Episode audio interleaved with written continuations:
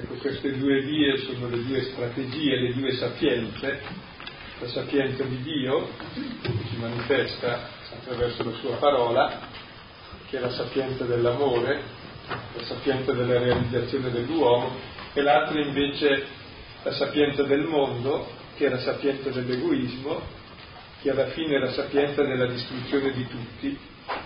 Ecco, e il brano che leggeremo oggi nella lettera di contrappone queste due sapienze, la sapienza della croce e la sapienza mondana.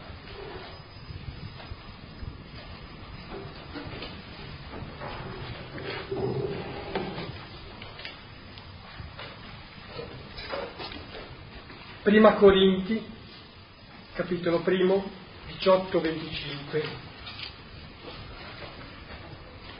La parola della croce, infatti, è stoltezza per quelli che vanno in perdizione, ma per quelli che si salvano, per noi, è potenza di Dio.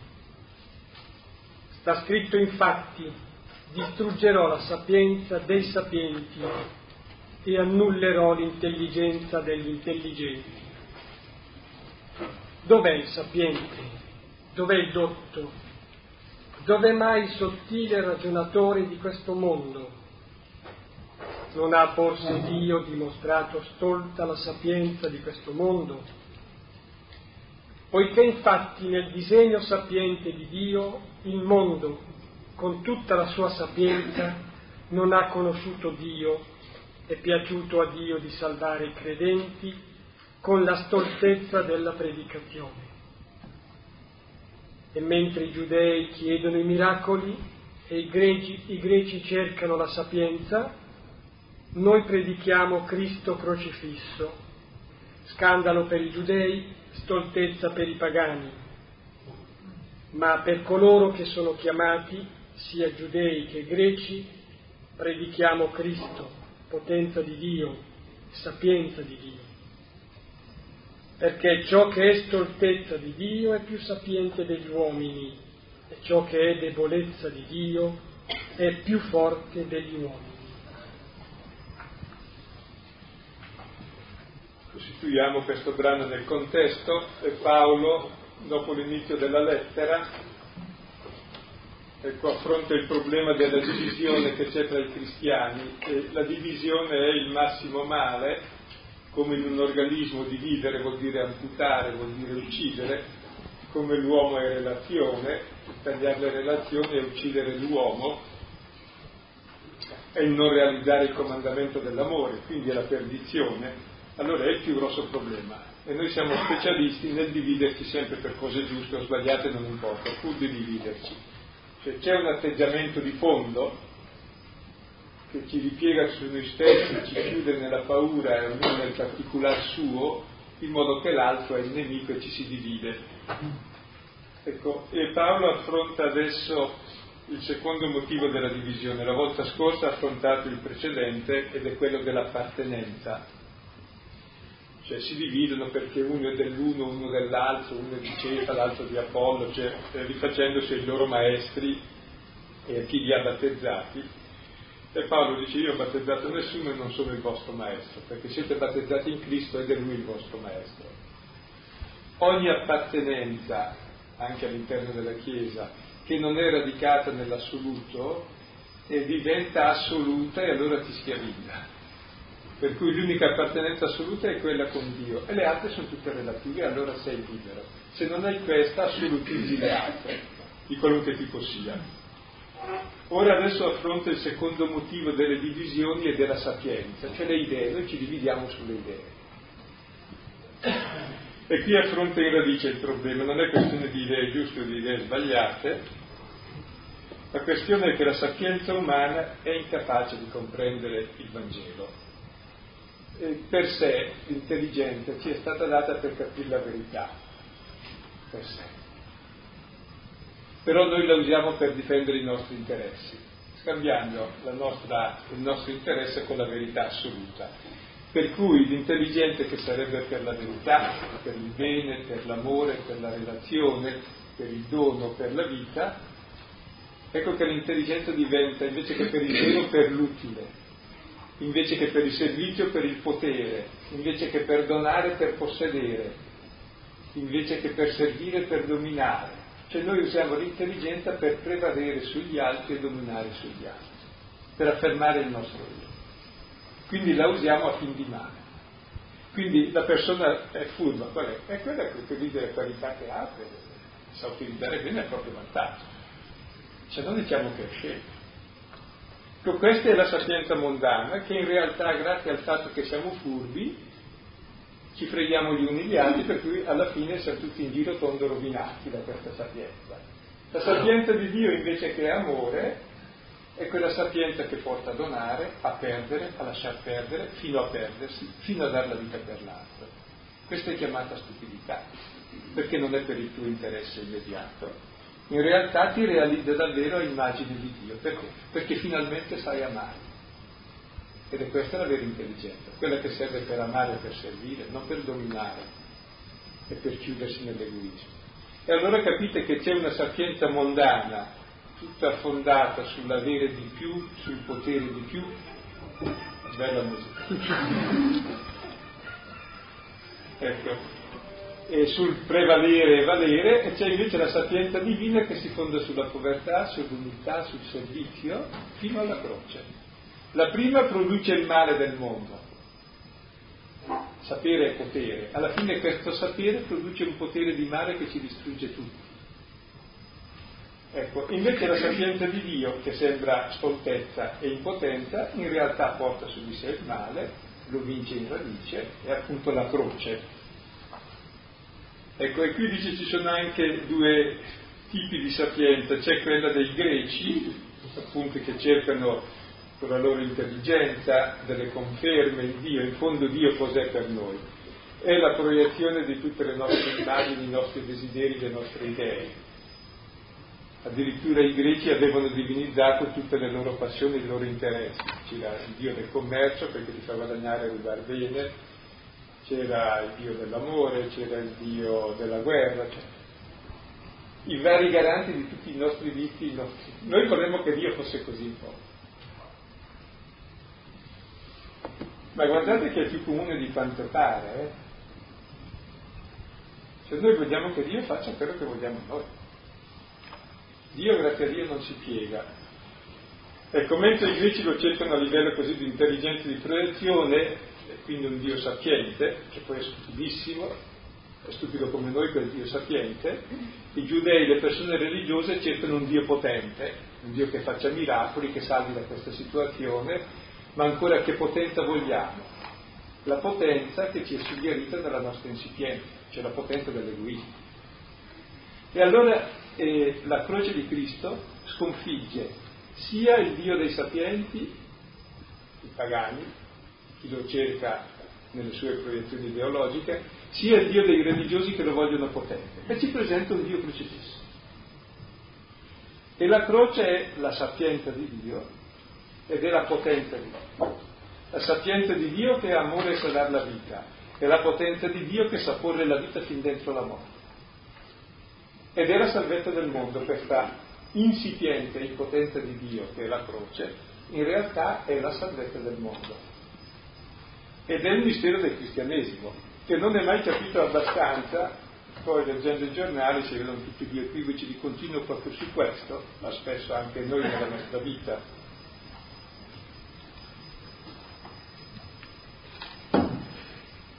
È un punto molto importante quello di questa sera. Sono convinto che entreremo, attraverso anche la spiegazione che sarà presentata, entreremo a comprendere qualcosa, però è una, davvero una salita che mm, non ha termine, ecco, davvero è, è un vertice a cui non si arriva mai. Capire profondamente questo è capire proprio il nocciolo centrale del cristianesimo. Il vertice, dicevo, paragonandolo appunto a una montagna, Don Mazzolari diceva che il Calvario è il monte più alto più alto della terra. È da lì che si vede, spazia lo sguardo su tutto e ti fa capire tutto. Allora, incominciamo il testo. La parola della croce infatti è stoltezza per quelli che vanno in perdizione, ma per quelli che si salvano, per noi, è potenza di Dio. Allora si parla della parola della croce, vuol dire l'annuncio della croce. L'annuncio della croce è l'essenza del Vangelo. Non è che il cristianesimo proclami un dolorismo, proclama la salvezza. Però il male e il dolore c'è. Noi pretenderemmo un Dio che con la bacchetta magica togliesse il male e il dolore. Invece Dio non lo toglie, neanche la morte. Dio toglie invece la causa del male, poi non è il dolore, e la causa della morte, ma non della morte fisica che è da passare necessariamente perché siamo mortali, ma della morte interiore, lo toglie con la sua croce. E con la sua croce cosa fa? Con la sua croce Dio mette in crisi l'immagine che noi abbiamo di Dio e lo dico positivamente, cioè a un Dio che sta lontano, sulla croce vediamo un Dio che è passione infinita per l'uomo. Non il Dio lontano dall'uomo che con la bacchetta magica interviene nel mare, che poi non è vero perché c'è. È passione infinita per l'uomo. Punto secondo, mette in crisi anche l'immagine di uomo e della sua sapienza. L'uomo è una persona infinitamente amata, che diventa persona e libera nella misura in cui risponde a questo amore infinito, se no non è libera e schiava. Ed è questa la salvezza che porta. Se noi comprendiamo questo, cominciamo a non far più il male, cioè la brama di avere, di potere e di apparire che sta nel regime del male, e diventiamo uomini liberi e salvi. E restiamo ugualmente mortali e moriremo, non è un male morire, ma un sommo bene perché è il coinvolgimento con Dio mentre invece morirà il nostro modo di morire. C'è la nostra paura della morte perché abbiamo centrato tutto sull'egoismo, su quelle quattro cose che tocchiamo, palpiamo per i nostri 90 anni di vita, allora sfuggendoci quelli viviamo nell'angoscia perpetua. Ma questa è proprio l'ignoranza dell'amore di Dio e di chi siamo.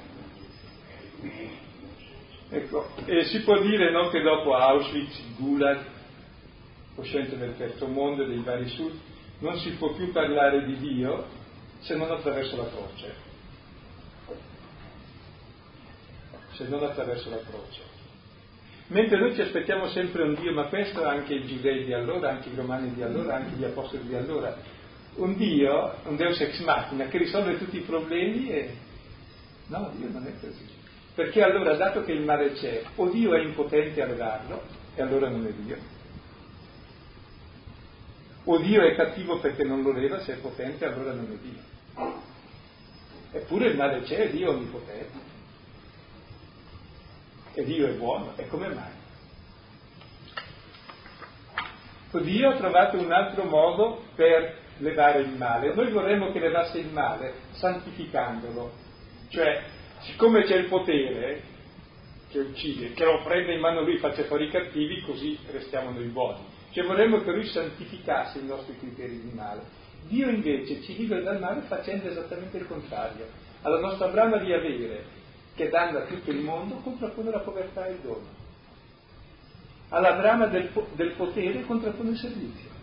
All'orgoglio che tutti abbiamo di affermare il nostro io contrappone l'umiliazione e l'umiltà di chi si fa servo di tutti. E così ci salva, proprio capovolgendo i criteri di Dio e dell'uomo, perché l'errore sta lì, il male, non sta nelle conseguenze. Conseguenze è giusto, se io metto la mano sul fuoco e mi brucia, è giusto che mi bruci. L'errore è mettere la mano. Invece mettere la mano e pretendere che non mi bruci è strano. Noi vorremmo fare che Dio facesse così in fondo, contraddicesse le leggi della fisica o della... Invece ci guarisce dal male in radice. Per questo appunto la croce è salvezza e potenza di Dio per quello che si salva. È perdizione per chi non la capisce. Perché dice ma come non ci salva? Tu vuoi che ti salvi dalla morte? Vuoi che santifichi il tuo egoismo? Questo non lo fa Dio.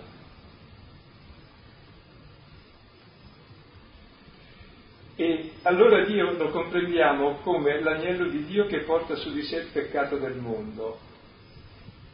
Cioè Dio salva il mondo con la croce, cioè portando su di sé il male, diventando solidale con noi dove noi siamo soli per il male che facciamo. Siccome noi il male lo facciamo perché appunto ci sentiamo soli, depressi, tristi, incapaci di relazione, lui entra in relazione con noi lì dove siamo, cioè sulla croce. Ed è per questo allora che il capitolo quinto dell'Apocalisse si presenta l'agnello sgozzato che sta ricco, cioè vittorioso, come colui che ha il potere di aprire i sette sigilli del libro sigillato. Cioè il libro sigillato della storia, della nostra vita, di tutto il mondo, è comprensibile solo attraverso la croce del Signore risolto. L'agnello scioglie, l'agnello scioglie appunto gli enigmi della, della storia scioglie il libro, spiega il senso, dà un senso a quello che è enigmatico, misterioso della storia, della sua storia e quindi della nostra storia. E non capire la croce è perdizione, non solo perdizione diciamo escatologica alla fine dei tempi, ma già nella storia. Cioè chi non capisce la croce già ora vive una vita perduta, cioè sui valori falsi. Per cui la croce diventa un valore proprio che salva questa storia presente, cioè ci fa cambiare il modo di vivere. Se il mio Dio, il senso della mia vita è questo, che sa amare e servire così, vuol dire che devo capovolgere i miei criteri di sapienza e di intelligenza. E questa è la conversione alla parola, e questa è la parola della croce che ci salva. E perché ci salva? E ci torno ancora un po' su questo tema perché è importante perché l'uomo è schiavo innanzitutto della menzogna, cioè dei falsi valori. Il male lo fa non perché voglia fare il male, l'uomo vuole sempre essere felice e tutte le cose le fa sempre tutte a fin di bene. Solo che si sbaglia, se no ci sarebbe un po' più di felicità sulla terra. E allora, perché l'annuncio della croce eh, ci salva, ci fa liberi? Perché ci toglie innanzitutto la menzogna che abbiamo in testa. Giovanni 8:31 dice, la verità vi farà liberi, che l'uomo agisce in base a ciò che ha in testa.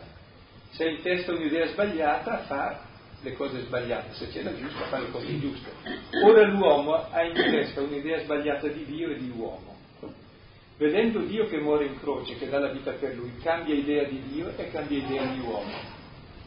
Roma, eh, scusate, Giovanni 8:28 dice quando sarò innalzato sulla croce vedrete che io sono, cioè conoscerete Dio. Perché dalla croce capisco appunto per la prima volta Dio come amore assoluto per l'uomo. E allora siccome l'uomo è immagine e somiglianza di Dio, capisco me come amato e come capace di amare. Ed è questa la verità che mi fa libero, cioè mi fa figlio. Ed è per questo ancora è Giovanni 12,34 che dice quando sarò innalzato attirerò tutti a me. Prima fuggivamo da lui e da noi, ora finalmente torniamo a lui e a noi stessi.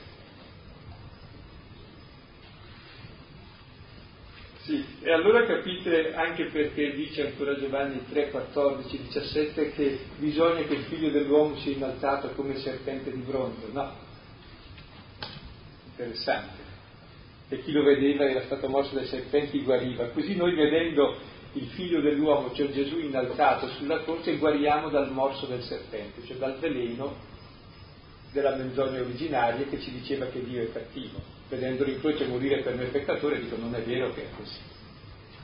Ed è per questo che tutti i Vangeli terminano con la contemplazione della croce, chiamata teoria. Luca 23,48 chiama teoria, l'unica, parola, l'unica volta che esce questa parola nel Nuovo Testamento, è la teoria cristiana. Perché lì contenti chi è Dio direttamente faccia a faccia. E vedi la verità, quella verità che ti fa liberi. Per questo allora appunto dicevo la, la croce è salvezza. Ed è il grande mistero del cristianesimo che sinceramente non è mai capito né da cristiani né da non cristiani a stento qualche volta nei momenti migliori intuiamo che è proprio evidente che è così, ma poi ce ne dimentichiamo immediatamente. Guardate che ha dimenticato della grossa anche in teorizzazioni, in... Io rarissime volte ho trovato un articolo sulla stampa che fosse intelligente quando tratta dei punti fondamentali del male, del dolore, dei problemi della storia, che avesse capito questo. Normalmente si dice il contrario anche da parte di pseudoteologi. È interessante. E qui è invece, certo, c'è chi ha capito che la croce è salvezza, ha capito cos'è la vita. Che lì è la potenza di Dio e della gloria di Dio. E la sua gloria è amare tanto da vincere il male e da non farne assolutamente mai. E capite allora che ci sono due sapienze ben diverse. C'è la nostra sapienza che è quella del furbetto che cerca di giustificarsi, Romani 1,18 se non sbaglio dice eh, dei Romani, ma anche noi discendiamo da loro, che noi teniamo prigioniera la verità nell'ingiustizia. Cioè, la verità la potremmo conoscere, ma siccome conduciamo una vita ingiusta, abbiamo le nostre paure, i nostri desideri, i nostri egoismi, allora invece di cercare la verità, la verità la lasciamo perdere, la imbavagliamo, usiamo l'intelligenza per giustificarci della nostra ingiustizia per cercare il nostro interesse. Quindi realmente la verità è prigioniera dell'ingiustizia. Un buon sottofondo abbiamo.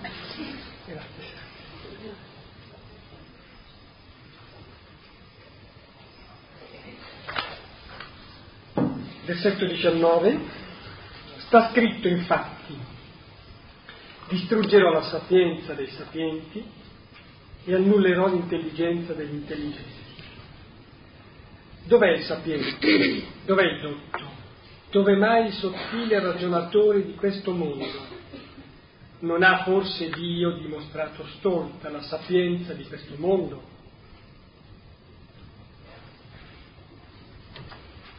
Ecco, la croce di Gesù è la distruzione della sapienza dei sapienti. Cioè, cosa è riuscito a fare l'uomo con tutta la sua sapienza? Che è riuscito a fare la cosa più stolta, a uccidere l'autore della vita, a fare la contraddizione somma. La sua intelligenza l'ha portato a questo. A cosa ci porta tutta la nostra intelligenza? Ci porta all'egoismo, cioè a ucciderci. Bella intelligenza. Ci porta a rovinarci. Guardate, ci sono persone intelligenti, abilissime nel farsi del male e nel fare del male, che è una tragedia. Meglio che fossero un po' più stupide almeno. Ecco, e la croce mostra che questa sapienza veramente è mortale e quindi la distrugge perché usa l'altra sapienza, cioè quella dell'amore.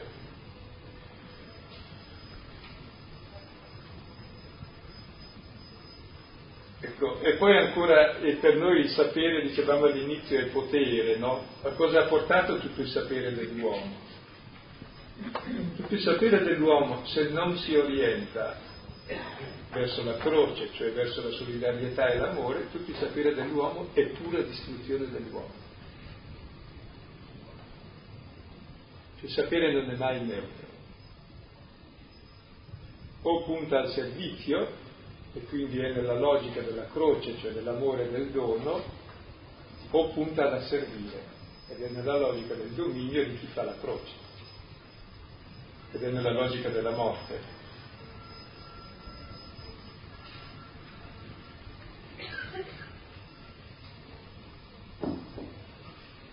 Poiché infatti nel disegno sapiente di Dio il mondo con tutta la sua sapienza non ha conosciuto Dio, è piaciuto a Dio di salvare i credenti con la stoltezza della predicazione. Ci sono due affermazioni. La prima è che il mondo con la sua sapienza non ha conosciuto Dio perché? Perché ha usato la sapienza in un'altra direzione.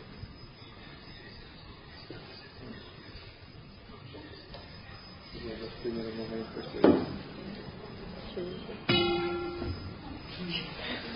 No, la musica non dispiace, le parole ci distruggono. Va bene.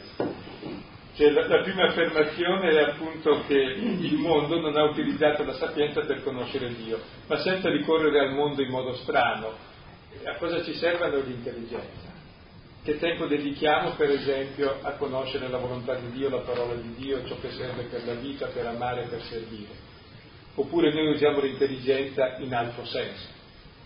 Cioè l'intelligenza ci serve per procurarci le nostre cose, per valere, per avere, per potere, per dominare, per affermarci. Quindi non ci serve per conoscere Dio. Quindi la nostra intelligenza ci serve semplicemente per fare del male ad altri e a noi stessi, se la usiamo così. Ed è innato come atteggiamento di fondo usarla così, da Adamo in poi.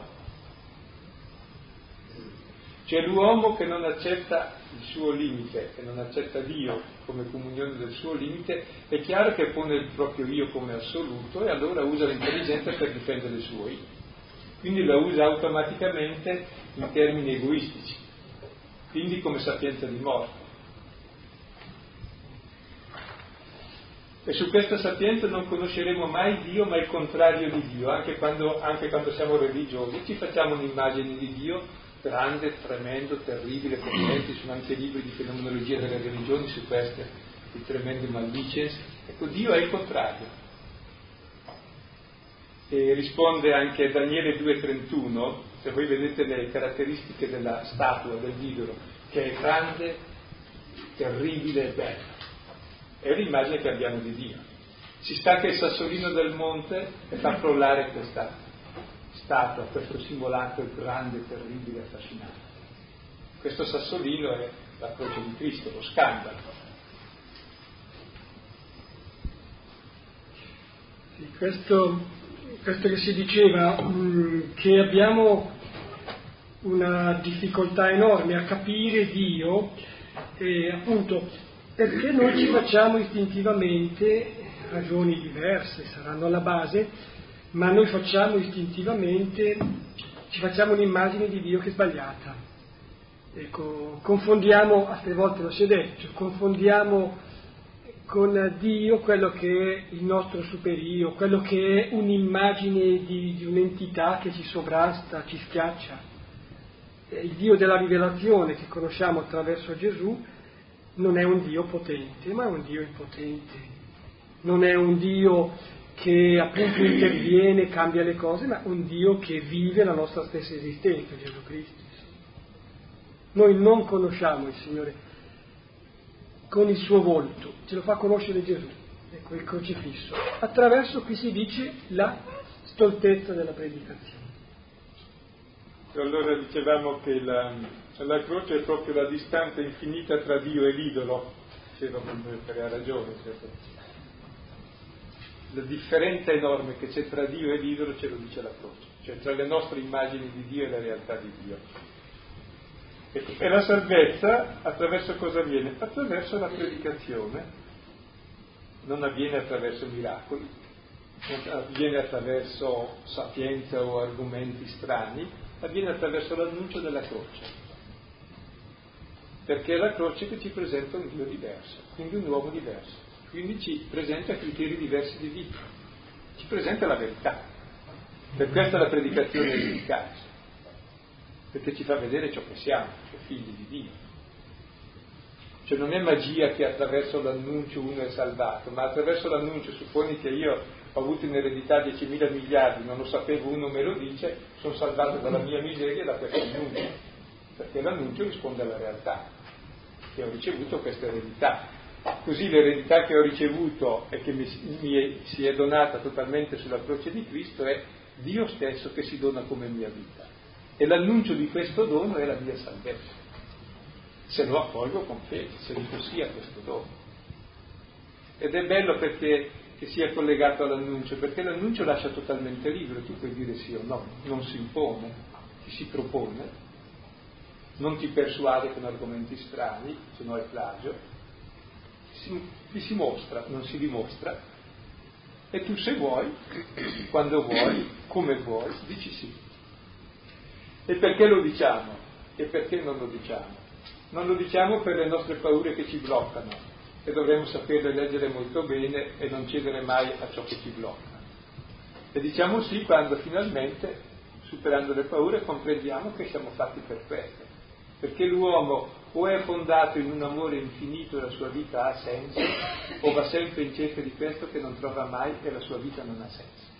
Perché dirà i miei genitori non me l'hanno dato, quello non me l'ha dato, chiaro nessuno te lo dà, nessuno è infinito e sono tutti finiti. E allora cercherai di dartelo tu, mangiando sempre più cose, mangiando sempre più persone o pater nostri se sei religioso, insomma, per mangiare Dio, ma non è questa la via.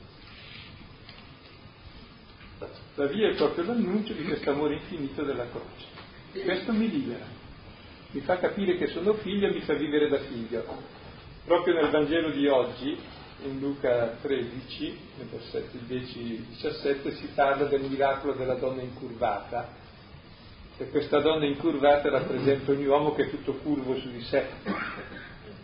Il massimo che vede è i suoi piedi e ciò che sta attorno, tutto sulla terra, non si alza mai stazione retta che è tipica dell'uomo per, per dialogare, per crescere.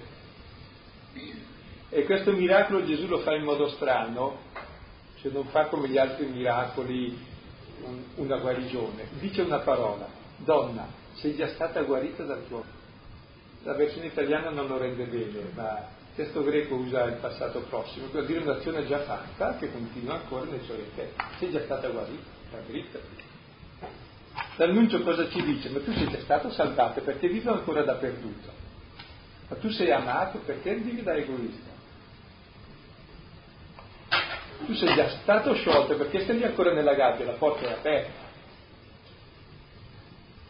E l'annuncio ci dice questo le persone ragionevoli per stotare dicono bah, andiamo a vedere se è aperta la porta, tanto vale uscire di prigione se è vero che è aperta.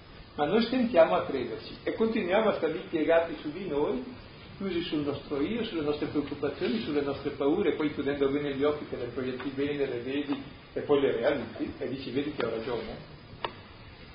E invece no, e bisogna credere all'annuncio e poi sensare. E la fede è proprio credere alla parola. E non è una stoltezza perché questa parola risponde all'esigenza più profonda dell'uomo, essere amato in modo infinito, e poi risponde al fatto storico della croce di Cristo. È povero. E siamo trattenuti proprio da tutti i nostri ripiegamenti, è diabolico questo. Circa la, la stoltezza della predicazione, dico questo, che in effetti la parola, diceva Silvano, eh, la parola dell'annuncio ha una sua debolezza, una sua vulnerabilità, cioè voglio dire, non è che si imponga, non è che dimostri neanche, mostra semplicemente, sollecitando se vuoi la tua libertà, il tuo libero senso. E anche il contenuto, forse va detto anche questo, anche il contenuto eh, può essere letto come una stoltezza, qui si dice diverse volte, in, nella Bibbia di Gerusalemme, per dire, senza andare tanto lontano, se voi guardate nella nota, si dice che la stoltezza, propriamente parlando, è la stupidità, la sciocchezza, la vuotezza, l'insensatezza. Perché da un punto di vista umano, di ragione umana, può essere giudicata veramente una stupidaggine. Questo Dio, dicevamo, che non risolve i problemi, che non cambia le cose, ma semplicemente, anzi, è uno in più che soffre, è uno in più che si mette dentro nella difficoltà. Però questo è l'annuncio, ed è l'annuncio centrale del, del cristianesimo, della rivelazione di Dio in Gesù. Piaciuto a Dio di salvare i credenti con la stoltezza, stupidità della predicazione. E mentre i giudei chiedono i miracoli e i greci cercano la sapienza, noi predichiamo Cristo crocifisso, scandalo per i giudei, stoltezza per i pagani. Su giudei e pagani si distinguono i nostri due binari di ricerca su Dio. I giudei sì, cercano in fondo i miracoli, i segni, la potenza. Noi cosa cerchiamo dai miracoli, i segni, la potenza ma come la intendiamo noi? Segni di potere, magari le dodici legioni d'angeli. Invece il potere di Dio che è amore è quello di servire fino a dar la vita. Questo è il suo potere e la sua gloria. Quindi sconfigge eh, ogni nostra pretesa di miracolo, di segno, di potere. Quei miracoli che ha fatto li ha fatti non come segno di potere ma di impotenza. Dice molto bene Matteo 8,17 quando conclude la prima giornata di miracoli, dà la chiave interpretativa di tutti i miracoli dicendo e fece questo perché si avverasse ciò che dice Isaia, si è caricato di tutti i nostri mali. Cioè la sorgente di tutti i miracoli è il fatto che lui si carica del male, cioè la croce, cioè la sua impotenza. Questa è la sua potenza, che porta su di sé il male. Quindi non abbiamo un Dio che fa miracoli, anche se i miracoli avvengono ma non sono segni di potenza, sono segni di compassione. I greci cercano la sapienza, però appunto la sapienza in termini umani, quella che abbiamo già visto, la sapienza che è a servizio della ricerca del proprio io e Dio dovrebbe essere sommamente allora egoista, sommamente realizzato secondo i nostri criteri. Invece Dio non è realizzato secondo questi criteri di sapienza perché? Perché è crocifisso. Questa è la novità assoluta del cristianesimo. Nessuna religione ha conosciuto, ne ha intuito, che neanche i discepoli hanno capito, neanche i giudei, chiaramente, tantomeno gli altri. Anche i giudei dicevano dopo Pasqua, noi speravamo che lui ci liberasse, invece è finito male. Discepoli di Emmaus. Sono rimasti delusi della croce. Cioè tutti i discepoli sono rimasti delusi del modo nel quale Dio ha salvato il mondo. Volevano che lo salvasse in modo diverso, e invece l'ha salvato così. Perché dico? E difatti Gesù risorto non fa altro che spiegare la necessità della croce come via di salvezza. Perché proprio attraverso la croce ci guarisce dall'insipienza del male dalla mezz'ora. Per cui una lettura della vicenda di Gesù, una lettura più esatta è non tanto il crocefisso risorge, ma il risorto è crocifisso, è crocifisso. Noi predichiamo Cristo crocifisso, ma volevo dire anche questo, sì, e cioè che mh, questo squalifica in un certo senso proprio il cristianesimo dalla categoria delle religioni.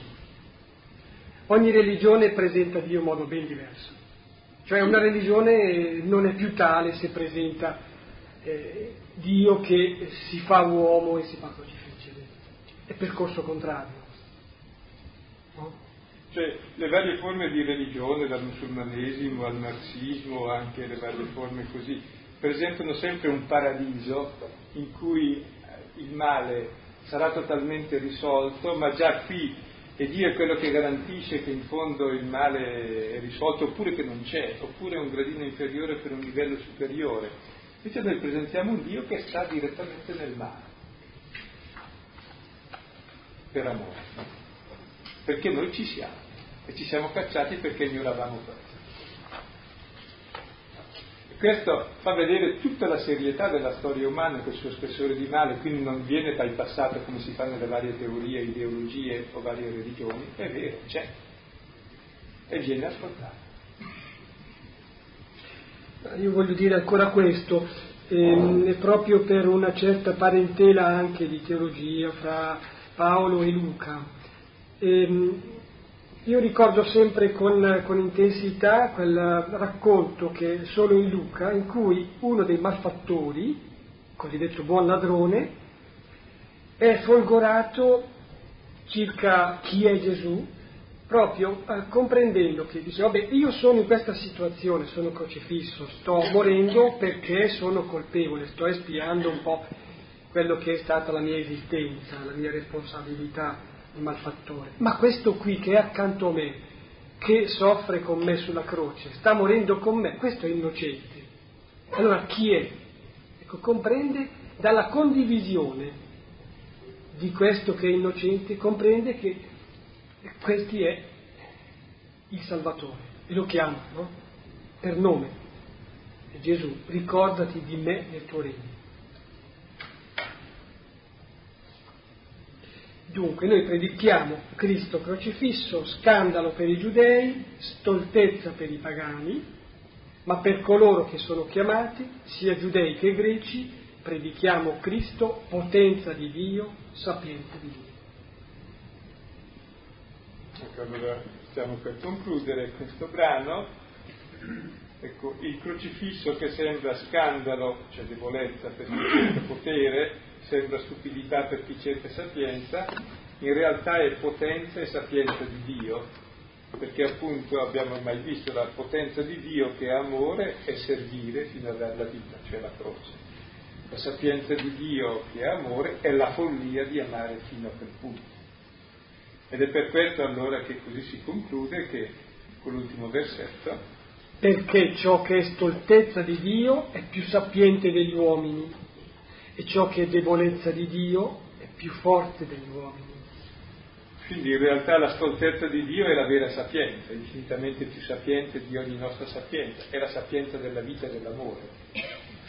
E la debolezza di Dio che dà la vita in croce per noi è più forte di ogni potere degli uomini, è il potere che vince la morte, è il potere che vince l'egoismo, è il potere che vince la divisione, l'estraneità assoluta, anche davanti alla morte. Ecco, spero allora che questo brano ci abbia un po' introdotti nel più grosso mistero della nostra fede, a capire qualcosa del significato della croce. Ecco, Paolo ne ha parlato solo indirettamente perché voleva dire un'altra cosa. La comunità era divisa per due motivi, uno era le varie persone, ora qui affronta il motivo non solo le varie persone ma le varie idee, cioè voi avete tante sapienze, in realtà avete una sapienza stupida che avete la sapienza dell'egoismo, non avete capito che c'è la sapienza della croce che porta a unire, che porta ad amare e a servire, e allora l'intelligenza va usata in quel modo, allora non vi divide più. Invece voi usate l'intelligenza per dividervi, per distinguervi, per dominare sugli altri, e perché facciamo normalmente. Per questo ci sono divisioni, per questo state male. Ecco, e allora è proprio in questo contesto di una comunità dove usiamo l'intelligenza appunto per dividerci gli uni dagli altri, che ci fa presente che c'è un'altra intelligenza molto diversa, anzi opposta, che ci salva dell'intelligenza della croce. Possiamo dare dei testi e dei punti, sette come i giorni della settimana. Ecco, il primo punto è la croce come salvezza del mondo, Giovanni 1,29, l'agnello di Dio che porta su di sé e toglie il peccato del mondo.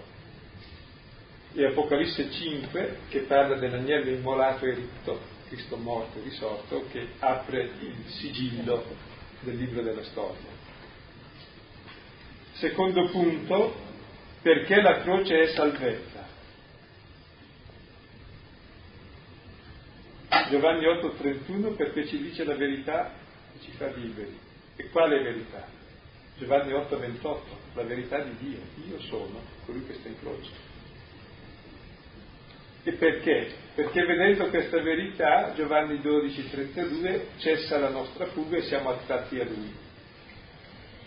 E per questo ancora Giovanni 3, 14, 17 che dice che bisogna che il figlio dell'uomo sia innalzato perché chiunque lo guardi, come serpente di bronzo, guarisca. Punto terzo, la croce è la liquidazione della sapienza e della potenza umana. Ecco, vedete Daniele 2, 30-35, la storia dell'idolo splendido, che è la nostra immagine di Dio, e del sassolino, e 2, 30, 35. È la nostra immagine di Dio del sassolino che la rompe, è la croce che è scandalo. Siccome noi abbiamo questa falsa immagine di Dio e noi siamo uguali a Dio, abbiamo una falsa immagine di noi, questo è il problema. Punto quarto, il cattivo uso della sapienza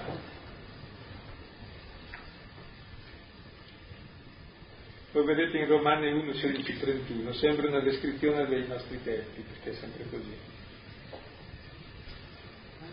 Romani 1, 16, 31.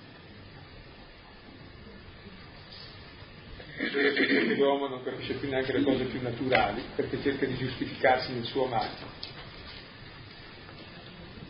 E, quinto punto, la salvezza viene mediante l'annuncio della croce. Vedete Romani 1, 16, Romani 10, 6, 20. Punto sesto, Questa croce non è capita né dai giudei né dai discepoli, tantomeno dagli altri. Vedete Luca 14, 21, i discepoli di Emos che dicono noi speravamo, e 24, 21. E poi vedete cosa spiega Gesù risorto? Spiega che bisognava passare attraverso la croce. Luca 24, 44 seguenti. Poi il punto settimo, la croce è potente e sapienza di Dio. Infatti la croce è la sapienza di Dio che è amore ed è la potenza di Dio che dà la prendete la prima lettera di Giovanni, capitolo 4, versetti 7 e 16. Un pochino sono i vari temi contenuti in questo, in questo testo, li potete fare uno alla settimana, uno al giorno, scusate.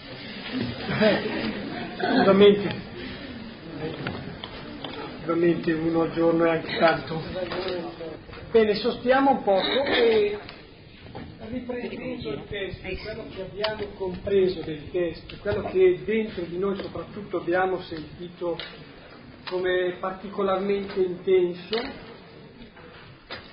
fissiamolo e magari poi anche lo diciamo, l'istante di,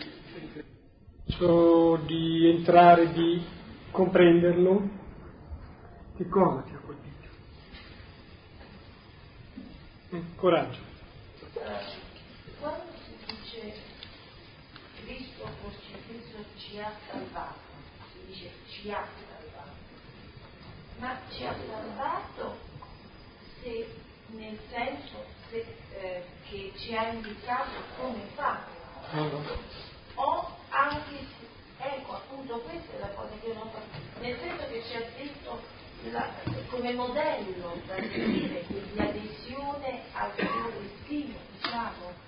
Cioè se il nostro destino... Sarebbe tragico se fosse così, eh. Vorrebbe dire che ci ha messi tutti in croce. No, sarebbe invece che un salvatore sarebbe un per esempio. A noi un per esempio sarebbe poco. Sarebbe? Un per esempio, tra Ah, virgolette. non. E appunto, Non è così, cioè proprio come Spiego un po' al allora. Sì, no, spiego un po' perché, con vari esempi perché. Ecco, un esempio è questo, non è, so- è vero che ha dato anche il modello, ma quello è l'ultimo discorso, cioè che saremo salvati quando saremo come lui, ma quella è la risposta. Perché ci ha salvati?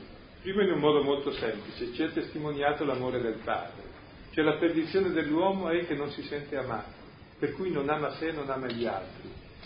Lui ci ha amato in modo infinito dando la vita per noi. Questa è la salvezza la testimonianza del suo amore. È come uno che ti lascia appunto 10.000 miliardi, tu li hai, devi dire sì, grazie.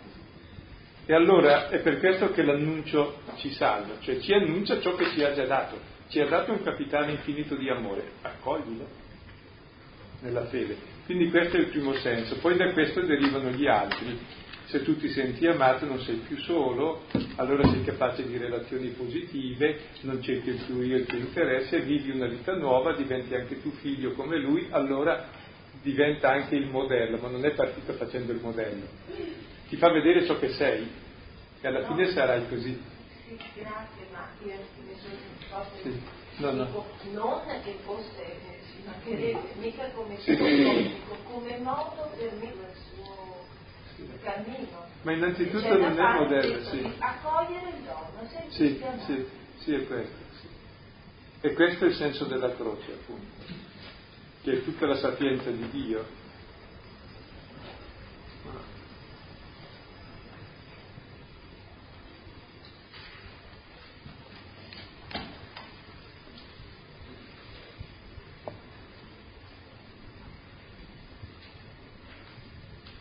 Scusate, poi eh, c'è sotto qualcosa di molto preciso quando si dice sentirsi amati, cioè il dono dello spirito, cioè non è una cosa vaga. Lo spirito è la vita del padre e del figlio, è l'amore che il padre e il figlio hanno tra loro, ce l'hai anche tu, questo è il dono che ti fa. Per cui vivi di questo amore, quindi non è solo un modello, è questo amore che mi permette poi da vivere secondo il modello, ma perché mi ha dato questo amore, sulla croce mi ha dato lo spirito. L'esperienza cristiana è di ricevere questo amore che viene attraverso la contemplazione del crocifisso della parola, nella misura in cui lo accogli, vivi dello Spirito, cioè della vita di Dio, di questo amore, che innanzitutto ricevi e poi quando sei pieno ne tracimi giustamente. appunto dicevi Silvano che in diversi modi si potrebbe dire come Salvatore, no? Si potrebbe dire anche questo, credo, che ci ha dato una possibilità eh, nuova di vivere, cioè di vivere in modo diverso, proprio una comunicazione, direi fisica, di un modo nuovo di vivere, il suo modo. Eh, che ci invade solo che noi gli diamo spazio, solo che noi diamo via libera. Ecco, eh, è l'annuncio poi che troviamo nel Vangelo. Il regno di Dio è qui, il tempo è finito, convertitevi, credete al Vangelo. Ecco, dà via libera e allora si manifesta dentro di te, si manifesta dentro di noi questa possibilità di una vita nuova che rompe quelli che sono i giochi vecchi di una logica, di una logica del mondo, di una logica di peccato. Proprio la comunicazione, dicevo, beh, per dire concreta, dicevo una comunicazione fisica di una vita diversa, di una logica diversa.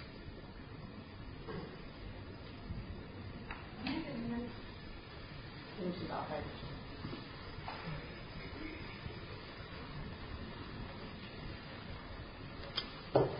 povero Dio ci ha pensato su tutta l'eternità su come salvare il mondo. Non aveva certi consiglieri, se no avrebbe scoperto anche lui vie più comode per lui. Avesse letto un po' i giornali che noi abbiamo possibilità di leggere i teologi, avrebbe trovato eh, scappatoie di 12 legioni d'angeli. Ci aveva già pensato anche lui veramente. Però è interessante che Dio dall'eternità non è riuscito a pensare nulla di diverso. E quando esce la parola in greco dei, che vuol dire è necessario, eh, nel Vangelo eh, si parla della croce, è l'unica necessità che ha Dio. E si intende una necessità di ordine non morale, perché l'ordine morale lo trasgredisci, di ordine fisico, come è necessario che l'acqua bagni, che il fuoco bruci, così è necessario che Dio vada in croce. Perché? Perché l'uomo sta in croce, lui che ha amore, per lui è necessario stare lì con lui. Non può non stare lì, è la sua passione, stare con l'uomo. E diventa poi la sua passione che lo distrugge, poverino, perché è una passione senza limiti e questa è la necessità di Dio. Ed è proprio questo che ci salva. Scoprire che siamo oggetti di, di questa passione. Per cui comprendiamo il nostro infinito valore, allora non ci facciamo più male, perché il male lo facciamo noi, mica Dio. Poi uno mi tira fuori i terremoti e vengano anche tutti i terremoti e siamo sepolti e non ne frega niente se ci vogliamo bene, andiamo subito in paradiso. Il problema è un altro, perché ci sotterriamo gli uni gli altri viventi adesso, facendo i nostri terremoti, con le nostre paure. Tu hai detto bene che noi abbiamo una falsa immagine di Dio, ed è verissimo, questo è uno dei motivi anche del nostro soffrimento e pensavo questo, come, come che noi siamo a immagine e somiglianza di Lui, vogliamo, per cui tutte le volte che siamo un po' come Lui e desideriamo fare la volontà di Dio, lì sta anche la nostra gioia. E questo vuol dire dare anche la croce. È chiaro che noi da soli non possiamo fare niente, però attraverso gli strumenti che generosamente ci sono dati, piano piano vedremo un po'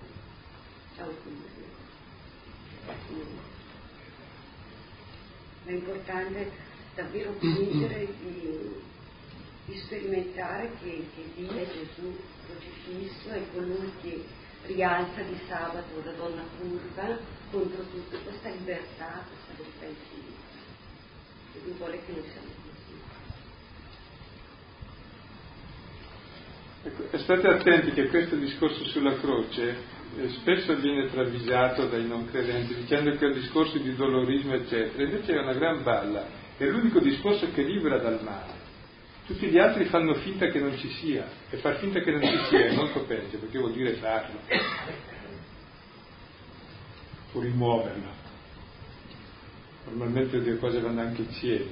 Mentre invece sapere che c'è e che lì è possibile un atteggiamento radicalmente diverso di amore che lo vince, è questo che salva, perché c'è. Cioè, voglio dire, se uno mi dice che mi salva dalla morte, dico mi imbrogli e poi dico, oh, vita mi garantisci, devi poi ammazzarmi per, perché riesca a sopravvivere. Mentre invece Dio non mi salva da queste cose, è lì che mi offre comunione piena, proprio lì dove io temo divisione assoluta, per esempio proprio questo che mi libera dall'angoscia della morte e quindi dalla paura e dall'egoismo.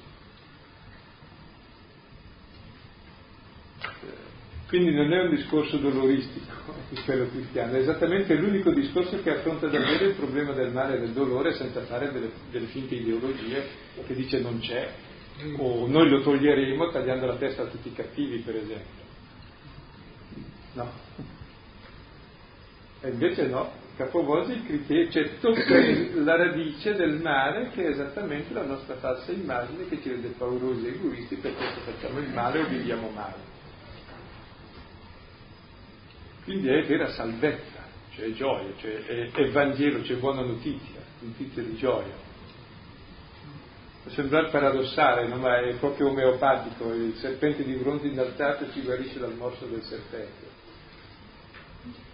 lui, colui che porta il male ci libera dal male, questo è evidente. Se tutti lo facciamo e nessuno lo porta, ce lo scarichiamo addosso raddoppiato, c'è uno che lo porta e ce ne libera.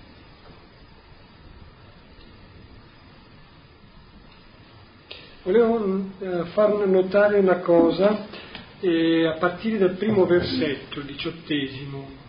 La parola della croce infatti è stoltezza per, qual- per quelli che vanno in perdizione Ecco, quando l'ho letto mi è venuto in mente, c'è sempre un po' un riferimento al Vangelo, no?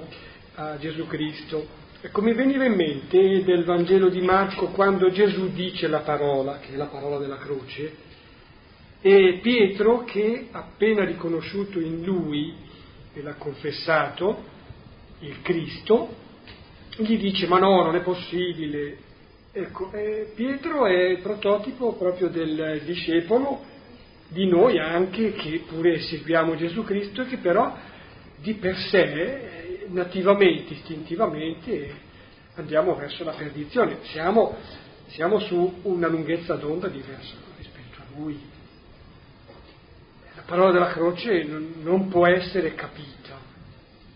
Ecco, beh, questa è la situazione, direi, base, situazione di partenza Ecco, Gesù Cristo non, non, ci, non si stanca, non ci licenzia come non licenzia Pietro, ma non si stanca di noi. Ecco, seguendolo pian piano ci fa capire. Questa è una prima nota. Ma una seconda invece è, è proprio mh, su quanto diceva poco fa Silvano. Eh, l'ho trovata un po' riassunta in, una, in un'espressione così, di questo tipo, cioè l'interrogativo sul dolore. Cosa dice Dio circa il dolore? Il verbo di Dio ha soddisfatto questa domanda, ma non dando una spiegazione, ma dando una presenza, la sua presenza. Il figlio di Dio non è venuto a distruggere la sofferenza, ma a soffrire con noi. Il figlio di Dio non è venuto a distruggere la croce, ma a distendervisi sopra. Ecco ancora quello che vedevo nel Vangelo, in questo caso è Luca, nel Vangelo di Luca, vedevo nel brano del, del malfattore che è fulminato dalla presenza, dalla condivisione di questo che ha concorrenti tremendi. Bene, terminiamo allora.